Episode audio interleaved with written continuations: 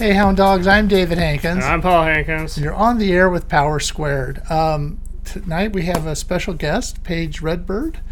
Uh, Hello. Who was the colorist on three of our issues. Ta-da. And we thought we'd have you on the show to talk about your experience with Power Squared and what you're up to now, etc. Oh, my cat is saying hello as well. Oh, that's okay. What's the cat's name? Her name is Death. oh. it started as a joke and then it stuck. okay. So she is Death the cat. So uh, let's talk a little bit. Well, um, I guess we should mention that, yeah, we met you through doing the comic book. And this is the first time we've actually ever seen you in person. I know. It's kind of fun. Yeah. Um, and we, uh, you started, you worked for us back in 2017 seems like a long time ago now. I know it seems ages ago. Yeah. Um, how did you find out about the the gig? Uh, you guys, I think, reached out to me. I'm trying to remember how that came about. I think I had posted um, some of my content either on LinkedIn or one of those like online portfolio sites. Um, and I also went to SCAD, and I think one of your previous colorists went to SCAD, and so I think probably through the yeah. inevitable SCAD grapevine, we ended up connecting somehow. Yeah. Um, and you guys were my first um, comic gig outside of college, which was kind of fun because it was my major at SCAD, was right. doing comics. Um, yeah, our previous uh, colorist was Lisa Richards. Yes, that's what it was. Lisa Lisa passed the gig along. Lisa was my roommate. Oh, okay. So that's, that's what it was. Yeah, Lisa knew that they, and and I think they go by Leo now. So Leo knew that he was leaving. Oh, oh okay. And um, uh, had passed the gig along to me, knowing that I did sequential art as well. Um, and that's how I got to meet you guys. That's okay. great. I totally forgot that it was through them. Right. Okay. Um, so um, I kind of feel like uh, with Lisa Leo oh and uh, you and Nina uh, who Nina did you know Nina Gaylord at all? I don't know that I did. No. Okay. And uh, she was our colorist after you, all through all oh, nice. through SCAD, and then uh, you were helpful in finding Rachel Wells, who's our our artist. Oh, good. Um, and I know it because uh, we were all sort of by issue five. You had done a lot of, uh, I want to say, art correction for us as, yes. time went on. And we I all, got to learn how to draw cars. Yeah, yeah. and uh, we were. I think we'd all the three of us had decided that we needed a new artist, and so that's kind of you helped us find Rachel, who's still with us. So that's awesome. Yeah, she's she's up on. We're working on issue twenty one at the moment. God, that's so amazing. That's so crazy. Yeah. So uh, we were your first gig outside of outside out, out after SCAD? Yeah, I majored in sequential art, so basically any art that goes in a sequence. So not only comics, but like storyboarding and that sort of thing. Um, and I had I had actually decided like my junior year that I didn't want to pursue comics oh. um, because as I'm sure you guys know, the industry is a little bit nuts. Yeah. Um, it's very challenging to break into and i was like man i don't know if this is what i want to do. But then you guys contacted me and it popped up and i liked coloring and it was a good thing to practice and so i was like sure why not? Um, and we had just moved i had just moved back to the west coast and had a new apartment and just like trying to figure things out and so it just kind of it worked out really nicely. It was my first like foray into like working from home and having an art job and it was pretty cool. I felt very special. Oh good um, I, I kind of feel like. Uh, uh, yeah, sorry. She, That's okay. She, she, thinks it's dinner time, but she doesn't get dinner for three hours. Oh, well, she's that hoping means, that she could. Yeah, know. that means she's being extremely charming right now. Because, uh, um, I guess Leo and you, and then Nina, after they worked for us I don't think they did any more sequential art. so I don't know if we like ruined you guys. and I'm sure that has I'm sure that has nothing to do with you and everything to do with just the crazy nature of being a freelance uh, creator and trying to to survive. You guys were really great and supportive and paid really well, but not every freelance comic job does that, unfortunately. Uh, yeah. Well, that makes us special. Uh, so, how did you decide on going to SCAD? Oh boy, I applied to a whole bunch of different colleges and actually got accepted to all of them, but it was really a big issue of financial aid because, you know, none of us are made of money. Um, and I thought I wanted to do the like liberal arts super academic thing. Yeah. Um, but none of those colleges wanted to give me enough money, so I was like, screw it, I'm gonna go live on an island and make swords. And my mom was like, Can you look at like art school or something? I was like, fine. And my friend and I went and toured SCAD and totally fell in love with Savannah, um, and ended up going with that because they happened to give me enough funds to go. Um, I'm really glad that I did. I made a lot of obviously really great connections um, and learned a ton. Even though it's not what I'm choosing to pursue directly, what I learned there, I still utilize a ton of what I learned all the time. Um, did you? So, drawing comics was not a, a first love of yours. It was originally. I used to love drawing a ton. I used to really, really think that comics was what I wanted to do. I actually started as SCAD as a game design major and then switched to comics because I was working in the sequential art department. Um, and they kind of drew me in with their little sequential art clause. Um, and I loved I loved the major. I it was more just the industry that I was not was really turned off by and, and how um, just challenging it is. It's a really difficult industry. Publishing is really difficult, and there's like this huge divide between indie comics and like mainstream comics, like Marvel and DC, and that whole thing. Um, and I was money, just like, you no know, yeah, yeah, yeah, exactly. Yeah, and it's really tough. And also just like the way that some places will let you keep ownership over your art and then other places won't. And then like the payment process, like some places will just give you a stipend and then you have to survive off of that for like two or three years. And it was just like, eh. It just seemed it just seemed a little um not ideal. And also, I spent a lot of time. I was really lucky because I worked in the sequential art department. I spent a lot of time um, getting to interact with and see the work of the grad students in the sequential art department. And that really gave me the like the taste of how much you have to draw to really get to the skill level that I wanted to be at to pursue comics. And I sat down and I went, I don't actually like drawing that much. I was like, I like it as a hobby and something that I do sometimes, but I don't want it. like these people were amazing. They would just draw and draw and draw and practice and practice and practice. And I was finding myself trying to finish comics that I could do other stuff. And I still liked the process. And like every once in a while, my brain's like, what if you made a comic? Wouldn't that be so fun? And I'm like, you think it's fun, but just wait. Like, There's a lot more into it. Um, so I think it was mostly just realizing that while I loved drawing, I didn't love drawing. Right. Um, and there were kind of other things that I was wanting to put my time into.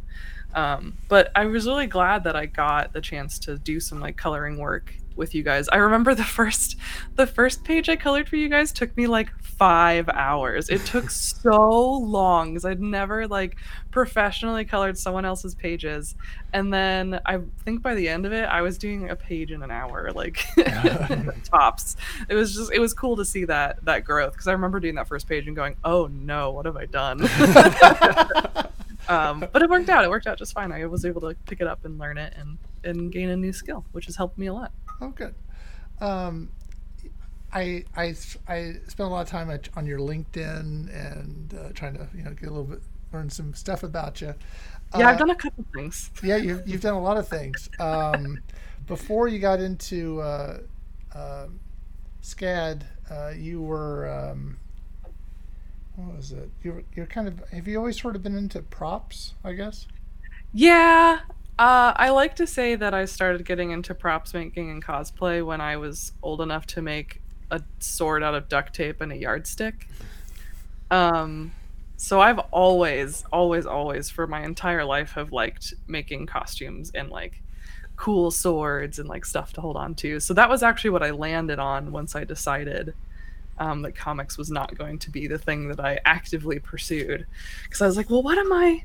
What am I into besides drawing? What do I like? What am I trying to spend all my time on? It was like, well, I'm staying up until one o'clock in the morning every night, browsing Instagram and looking at cosplayers and prop makers and like people who do this as a job. And I was like, maybe that's what I want to do.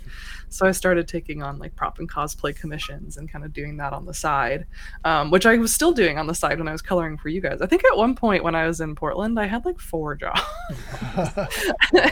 and I went, I need to pare this down.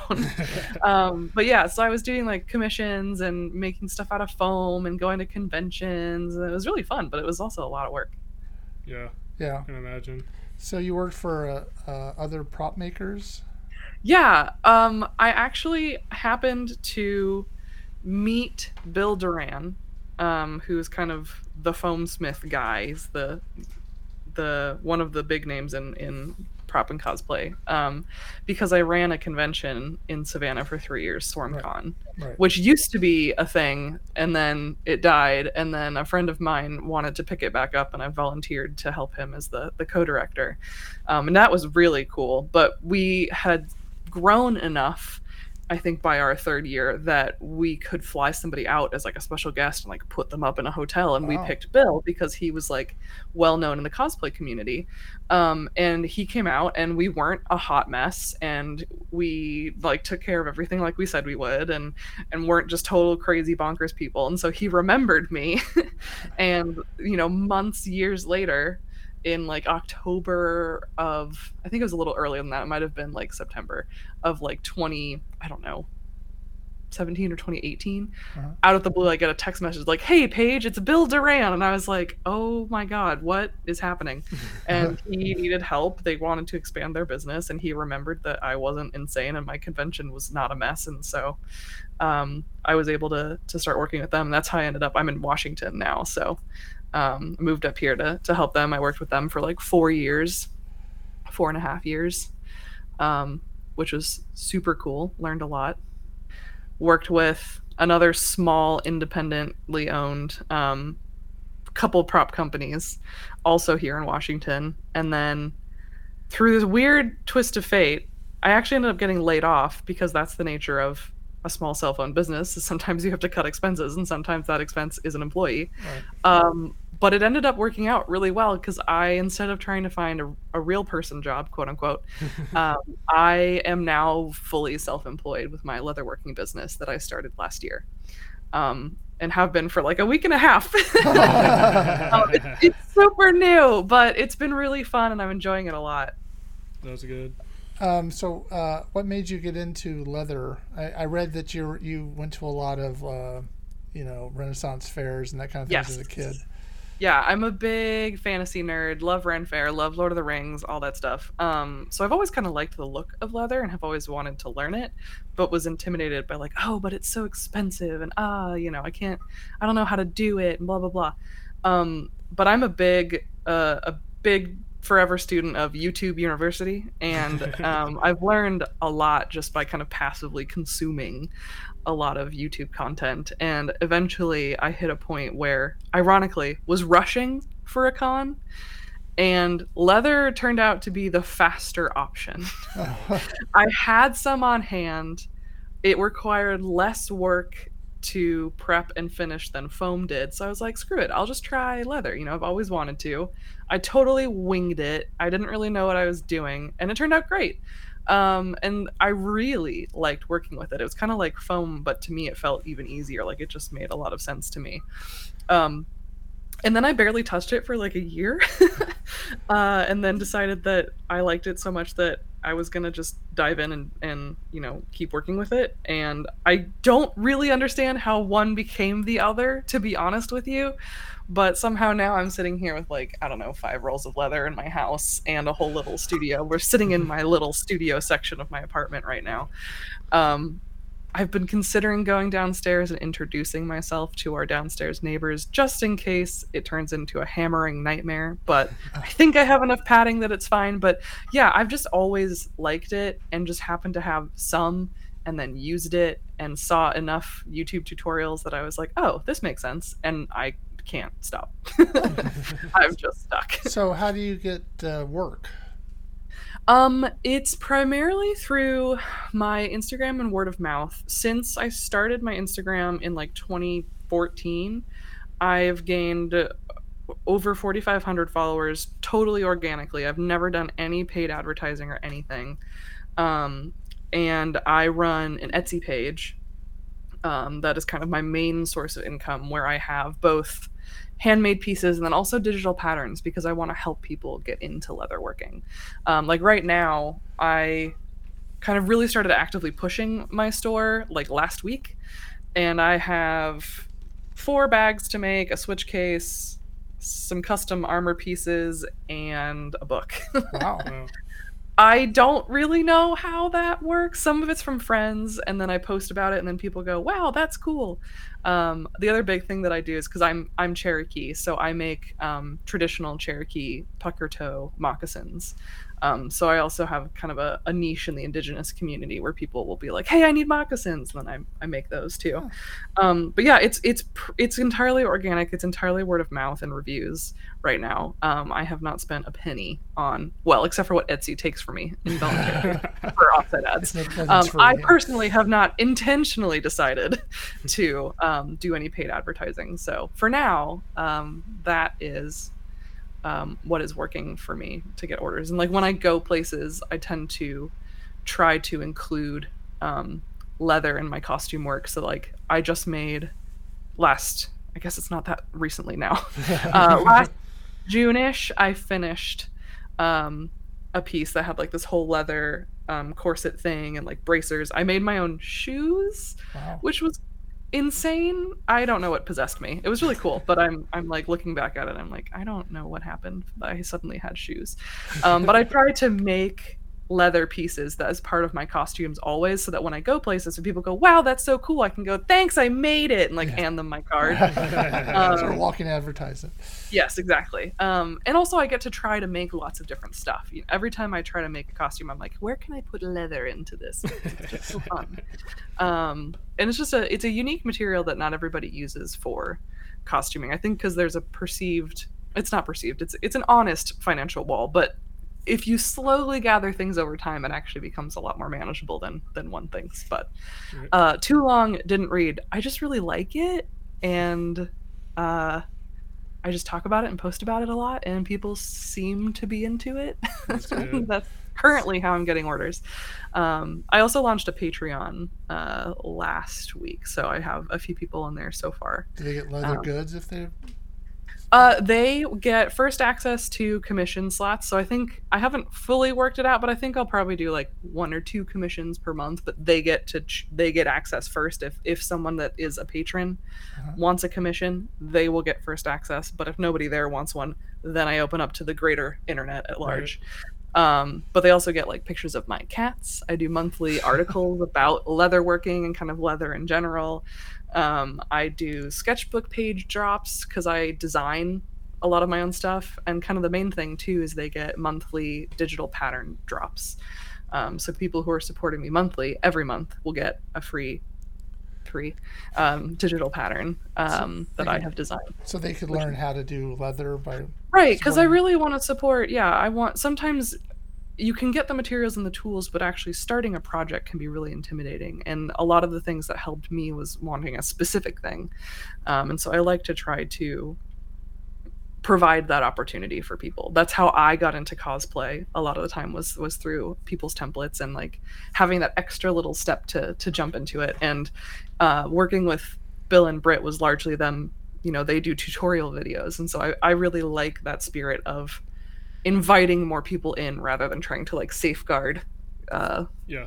in uh, secrets for your industry or whatever.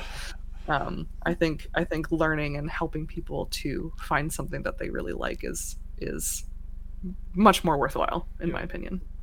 So, how, I, I'm not trying to you know get a, a fixed price, but like, how, what's the range of a commission? It totally depends on the commission, but like on my store page, for example, I have digital patterns for as low as like five dollars to as high as like I have a pack of several different patterns, and that's eighty bucks. Um, my most expensive item is a backpack that I designed. I don't know. Are we on like camera, camera, or are we icons? I don't know if people We're can see camera, things that I show it. Okay, cool. Hold Yeah, on. if you want to show something, go ahead.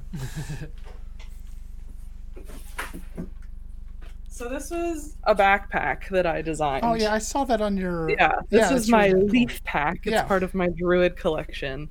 Um, and I designed and made this whole thing from scratch. And so this is the most expensive item that people can buy from my store. It's 450. Wow. But it's also completely handmade. All the stitching is done by hand. All the tooling is done by hand. You know, it's all fabric lined and has little pockets on the inside and everything.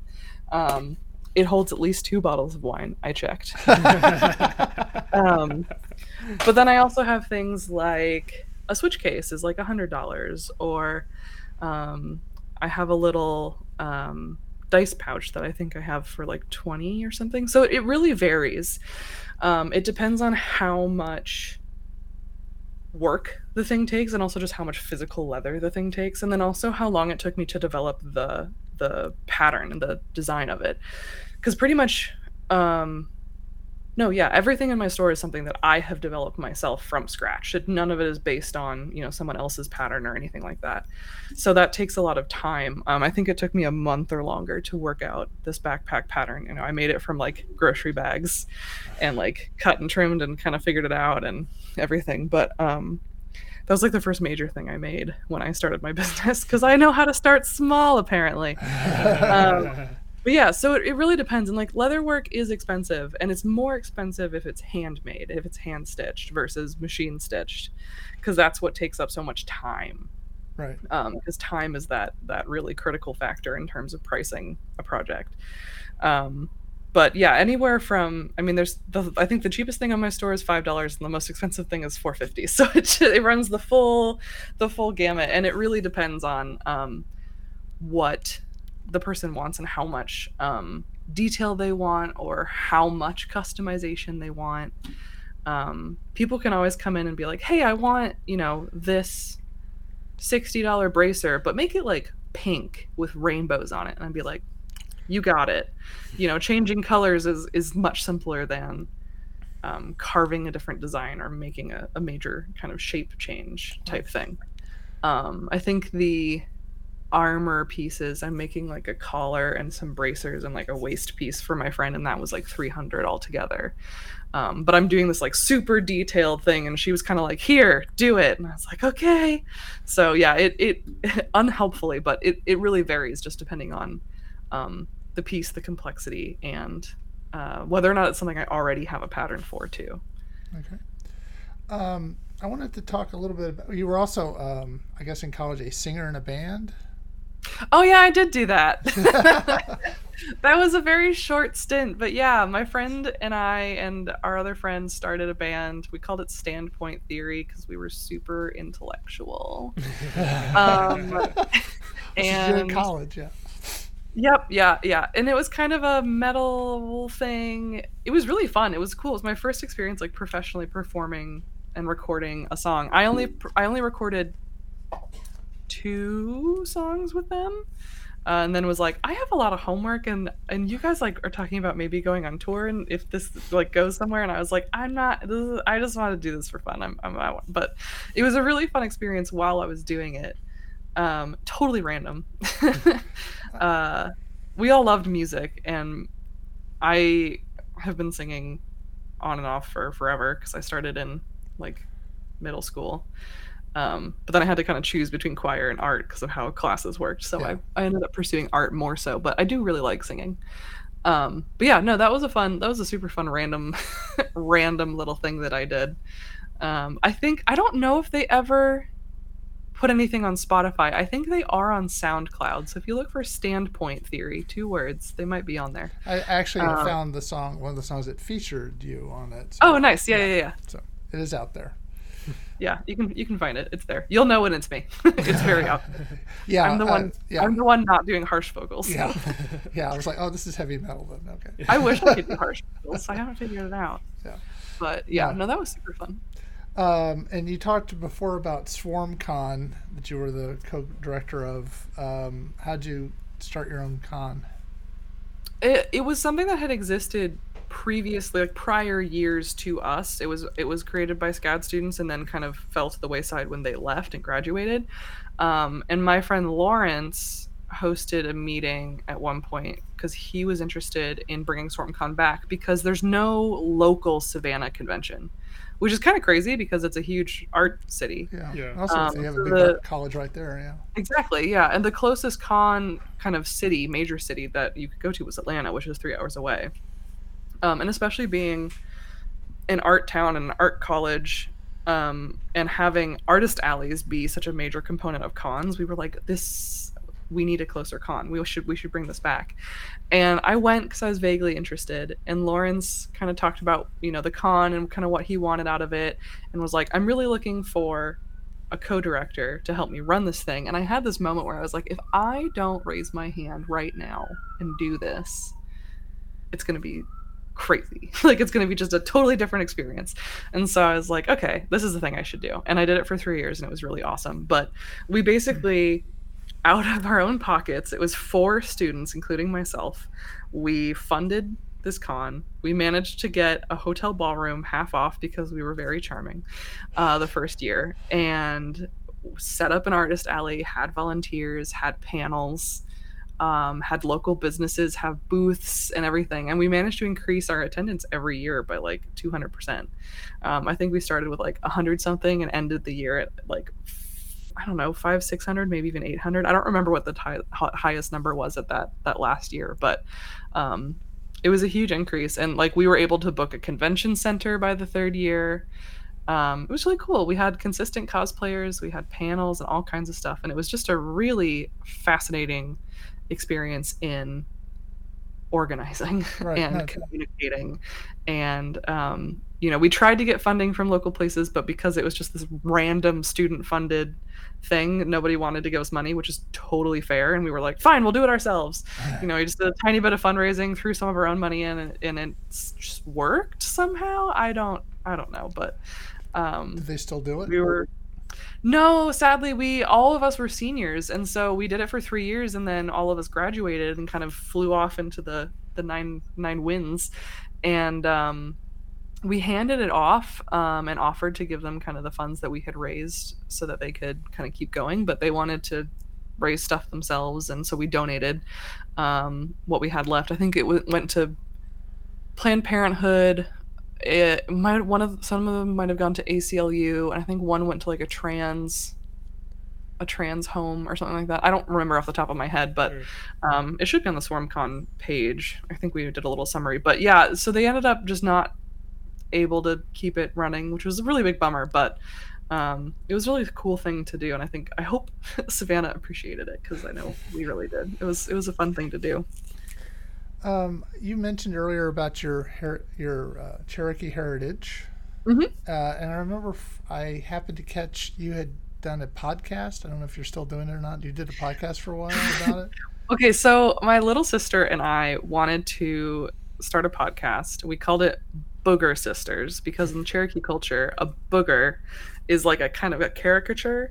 Sometimes they were not great, like sometimes they were kind of racist, but the premise of them was that they were kind of a caricature that people would take on by wearing a mask and they would harass the whole community and then at the end of the day they would be danced and kind of chased away and it was sort of like a protection against things that were dangerous and a way to sort of do stress relief and um, just be kind of banishing things that are dangerous and unsafe. Like a lot of times they were carved in the shape of like white settlers and things like that. Um, but so we wanted to create a podcast kind of documenting our experience of decolonizing and learning about our heritage because we didn't grow up with other Cherokees at all. We grew up on the clear other side of the United States and didn't really feel like we had the resources to connect with that heritage properly until we were in college or later. Um, and we know that that's not uncommon because there's a lot of displacement in indigenous communities. Um, and so our premise was that we were kind of chasing away our own boogers and like figuring out um, our own sort of safe space and everything. Uh, we recorded and published one episode. Okay, so I caught the and then episode. and then we recorded like four others and then just never edited them because both my sister and I are stupid busy and we were always like let's do this thing it'll be really great and then we're like neither of us have time for this so hopefully at some point um it it is something I'd like to keep doing because we it was really fun to do and we talked about a lot of interesting topics um and I, I really want a podcast but it's just the edit time editing is um tough. We we do very little editing, right? Yeah. Yeah, this pretty much do this live. Yeah, and that was kind of our goal too. But every once in a while, we would have a thing where it was like, we need to cut that out, and then you have to go like find it in this hour-long recording. And it was just like, Yeah. oh my god. Um, We leave it. So yeah, we just we just never we just never got around to it. But um, yeah, and maybe you know maybe the solution is that we don't edit as much and just kind of put it out there and, and worry about that later. But um, yeah, we did record a few more episodes. She's also now in DC, and I'm in the other Washington. So um, we have time differences and all kinds of stuff that that conflict. So it was a little difficult um, to get it to go get it going, but um, it's definitely something I'd like to pick back up. I think about it a lot because I I I feel like it's very common for um, young indigenous people who grew up separated from their heritage to feel like they are super isolated and they're the only one who doesn't know these things and that they have no connection to their people. Um, and so it was very important to me to create something that said hey it's not just you. We're doing this too. It's silly and weird and awkward and upsetting. And you can kind of come on this journey with us while we go through our rediscovery of our heritage and uh, you can take part in that too. So hopefully I can do that again at some point because it was really fun to work on, even though on the front end nothing happened. we did record more episodes. We had like a whole plan and everything, but um, it- edit, we both loved recording it, but then neither of us wanted to edit. Problem. Maybe we need an editor. Maybe that's the solution. I think Maybe you can find those it. people out there, but Yeah, I know they're they're available. It's it's the uh, the funds part that was a problem, I think. So yeah, that's why we. we shall see. our, but- my editors right here are. editors. Yeah, yeah, yeah. yeah. Um, so uh, part of the reason I wanted to bring it up is uh, we hired you as Paige Camburn, and I believe now you're you want to be called Paige Redbird. Yeah, my sort of public facing name is Paige Redbird. Redbird is my name. Um, I hesitate to call it like an Indian name because it's just my name. right. Um, but that is the name that my grandmother gave me when I was born, and so that's why all my branding has always been Redbird. Okay. Um, and if I could change it legally without it being a giant hassle, I would. Right. um, but the process of having to change it everywhere is just the worst. Um, and I don't feel like dealing with it. Also, I don't know when I'm going to get married, but it'll probably be kind of soon, at which point it feels like Yeah. it would just be doing it all over again and then yeah so i just choose paige redbird on on the, all the non-legal fronts is kind of is Right. how i i tend to go by yeah We uh, went back and updated the, the credit. Uh, we're, we remastered the uh, this, the comic books so that they were a little. We the first five we were definitely learning what we were doing and they're wordy Yeah. and all that. So we Yeah. kind of went back and re- Tried to make it better. yeah we couldn't we couldn't uh, redo the artwork because it's real expensive but the writing part we could do and uh, so Yeah. we went back and so uh, on the remastered version we changed the credit to be Paige Redbird just oh thank you. I appreciate that. That's great. Yeah. that's great that you had the opportunity to do that. I need to do that with some of my digital patterns. I want to go back and kind of clean them up a little bit. We decided it's hard to find the time to do it though. We were well we got approached to do this i guess last year uh, do this kickstarter with artith merrick and they wanted to do the first fi- we had already done the graphic novel the first five issues last uh, 2019 Yeah. and we're like we were kind of like tired of the first five issues nothing to do with you but just you know the artwork isn't That's only because of how often we've been looking at it. Yeah. and yep so they yep went to i do know the this- feeling yeah so they went to do this again and we're like okay maybe we can make these better you know and so as we went back and like edited all the pretty much all the dialogue Yeah. and you know uh, didn't change what was going on but just try to you know Mhm. and uh, so yeah we took the opportunity since we're and we we decided to call ourselves the uh, uh, SRCC Press, you know, uh, you know uh, San Ramiro Community College Press.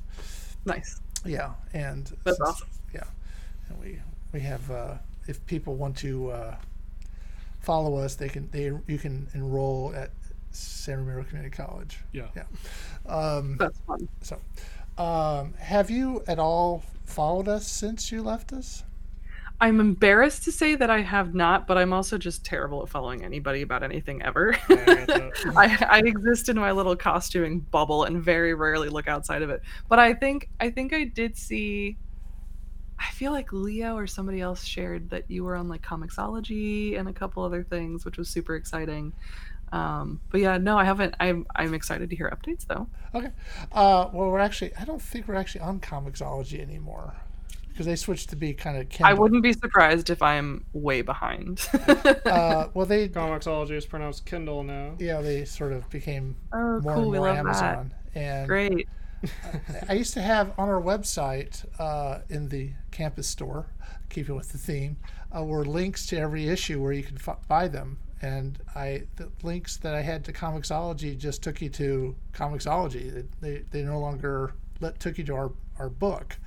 And Oh, weird. yeah, and I sort of looked at Comixology, the Amazon version of it, and I couldn't find our book anymore. And I was like, well, thanks for, For letting us know. Yeah. Yeah. Wow. uh, so we decided we just dropped all the links, and we're not going to be. We'll, we'll submit to Kindle because that's easy, but we're not going to Yeah. worry about Comixology anymore. Um, And that's also going to be like one less source to remember. yeah, we're like on I feel that. I totally feel that. we're on several digital platforms and a couple of print version uh, print platforms. Uh, nothing not that anybody would notice necessarily, but uh, um, and then we're trying to hopefully that this uh, the idea behind this Kickstarter is to get it translated into French and then sell it in France and I assume Belgium. As a- Yeah, as that'd be a- awesome. Yeah. Yeah. So we're hoping that works out. Um, but you know, enough about it. So we've uh, yeah. So Rachel started on issue six, and she's been with us uh, ever ever since. That's so great. I'm so glad that worked out. Yeah, it was really good, and uh, she actually did a couple of the covers. I don't know if you remember that, but she we were already sort of looking for a replacement, so she did this cover, and she did this cover. That's awesome. I'm looking at the site now and I'm, I'm surprised at how nostalgic I feel, even though I didn't even do that many episodes or issues. I'm like, oh, I remember coloring these guys. I remember your specific shirt color and your specific hair color. It's funny the things that you remember randomly. yeah. Yeah. Um, I was um, so I just keep, we'll, we'll drop us in there every so often. So if you if you're interested, we could send you. Uh, I'll you know I'll send you digital copies if you for free. Oh my gosh, of course. I'd love to see them. Okay. Yeah. Um, just up to twelve, whatever's been published. Um, one more. Th- uh, I noticed I, we asked people. So uh, I assume you haven't been doing a lot of cons in the last couple of years. I have been trying to stay safe during the COVID uh, nightmare. I've gone to, I went to Emerald City last December. That was kind of my first um, sort of con since, really, uh, which is kind of nuts. And that was delightful. Um, I miss them a lot. Hello, it's still not dinner time. um, but yeah, no, I've been I've just kind of been a hermit at home trying to do my part and and keep people safe. Um, but uh, yeah, no, I went to Emerald City and I'm hoping to go to more. I'm I just bought flight tickets today to go to Star Wars Celebration Oh. um, in May in Anaheim, and I'm hoping to go to a few more cons this year. But we will see how the pandemic plays out. Yeah, we. it's we- hard to make long term plans right now. Yeah. You kind of think, oh, are we over it or not? You know. Um, so yeah. Yeah. we went to uh, L.A. Comic Con. That was the first Nice. thing we've been to in a couple. We had never been there. It was the first con we'd been Yeah, to. we went as That's a big one to go to. yeah, we went as guests, or as a Well, we're, we can not be. guests. Sorry. We, we paid to go to that, but we because we have a comic book, we could be theoretically be professionals. So. Yeah, I meant to say we went as uh, just regular Yeah. attendees. And That uh, was the right word. and we're hoping to go to Comic Con again this year, but as attendees, not as professional attendees. Yeah, yeah, yeah. That'd be awesome. Yeah. You guys should see if you can come out to Emerald City. Uh, that's a flight and everything, isn't it? Yeah, yeah, the whole thing.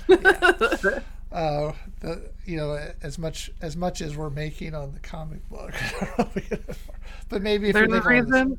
What? There's a reason I didn't go into the comics industry. Yes. Well, we, were, we had a guy on the show, uh, Don Wynn, who's an artist, and uh, we actually he was a special the special guest at one of the special guests at LA Comic Con, and uh, uh, he was saying that you know yeah it's you should do do cons, and the way he makes his money is he does commissions while he's there. Like, well, Yep. no one's going to ask us to write something for them, you know. That's, that's yeah, that's true. As a as a writer, it's a totally different experience. We thought we could draw stuff for you, but you know, Yeah. it's our best try. Um, Yeah, that's true. I don't. I I always because we at SCAD as a sequential artist, you're trained to do every part. So I know how to write, draw, color, ink comics, and I forget that that's not super common in the comics industry. Actually, like most people will kind of specialize. And yeah, that's true. As a comic writer, that's a very different convention experience. Yeah, um, yeah. There are some people that are uh, do it all, and I always feel like they could. You know, they're, it's great for great for them. They could turn something around. Yeah. And for us, it's like, okay, we have to talk to Rachel, and we have to get Yep, a yep, color. yep. You know, it's, it's a big deal. Um, I noticed in looking you up that you were actually interviewed about COVID. I was. I also forgot about that. This is really funny. yeah, I was on my way to get a tattoo, and these people randomly stopped me and were like, "Can we interview you?" I was like, "Okay." Uh, yeah, I was just minding my business, uh, trying to go get tattooed, and then I was sort of ambushed um, by these very nice ladies who had a news camera um, and they i think they were local. They were asking about um, there was a plan. This is when i lived back in auburn. I have since moved thank god. Um, but they were opening up like a new vaccination like clinic spot and they were like how do you feel about that? Is this good? How do you feel about the pandemic? And i was like it's bad and people should get vaccinated. Uh, basically. Um, yeah no i that's funny. I didn't realize that that would pop up. I've never googled myself. Maybe Oh, i should google You should. myself. You should. There's a lot of secrets out apparently there. there's all kinds of information out there. So uh, we'd like to give everybody a chance to plug their business or what you're doing. So how would people find you, follow you? I am redbird underscore makes on Instagram, and that uh, gives you access to my link tree, which is linked in my bio, um, which can take you to my Patreon, my Etsy page. I also have an Indigenous cosplayers and makers group on Facebook that is exclusively a space for Indigenous artists and cosplayers. Um, so there's not a lot of like Indigenous specific spaces uh, especially in that kind of corner of of making things. Um, but I'm Redbird Trade on Etsy, and you can find me at patreon.com slash Redbird Makes. Um, I do have a Facebook and a Twitter. I don't use it very often. Instagram is blatantly my favorite platform. um, if you want to see stuff that I'm doing, that's probably the best place to check it out. Um, I do take custom commissions. I also sell all kinds of stuff. I also cosplay. I'm currently working on a Mandalorian for Star Wars Celebration, so I also post stuff about that on my Instagram. I sometimes post pictures of my cats um, when they're not bothering me. Um, she's still got at least two hours before dinner time. It's nowhere close. Um, but yeah, so I'm on Instagram, Patreon. Uh, my link tree can has links to all those things, and you can get to that through my Twitter bio as well as my Instagram bio. Um, it's link link tree. They do the weird. It's like linktr.ee Yeah. slash Redbird makes. Um, but yeah, okay. that's where I'm at, and that's what I'm doing. Okay, great. Well, thanks for being on the show. Yeah, thanks for having me. I'm so sorry I popped in a little later than planned. That's all right. So thanks again for being on the show. Until next time, I'm David Hankins. I'm Paul Hankins. And you've been on the air with Power Squared. Bye.